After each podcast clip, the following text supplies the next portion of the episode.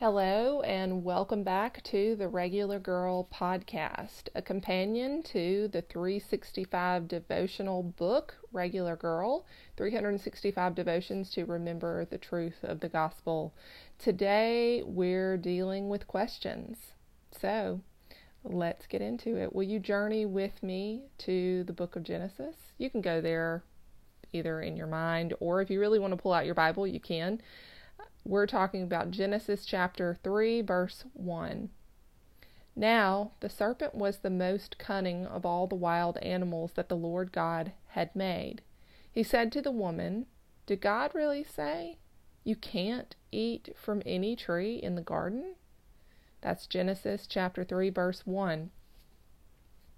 Why would a good God allow so much suffering in the world?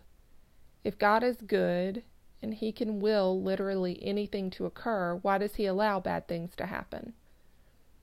I don't think God bristles away from questions that we then give Him an opportunity to answer, but think about those questions. The tone and the accusation in the words makes me believe that the direction of that question stems from a source that is already moving away from faith and belief in God I don't think those questions compel a person to open his word and allow God to reveal his character to the one questioning. I think God is big and merciful enough to handle our questions. I don't think he'll send snakes to strike all the doubters in the campground, but I think there's a fine line between questioning what God is doing and questioning God. Satan has been working in that territory since the beginning of time. If he can get us to doubt who God is, that God is enough, he can inject some warped form of logic into our minds so that we doubt God. When he does that, he's already succeeded in separating us from God. The path we start to travel is doomed from the start. The more doubt, the more anxiety and uncertainty about our future and what we know. All of that feeds into a well of negative thinking that only pulls you further away. God is out for his glory. He is the creator. We are His created. He will use all of His creation to accomplish His glory, and sometimes that includes suffering. Sometimes suffering is the result of our own sinful living.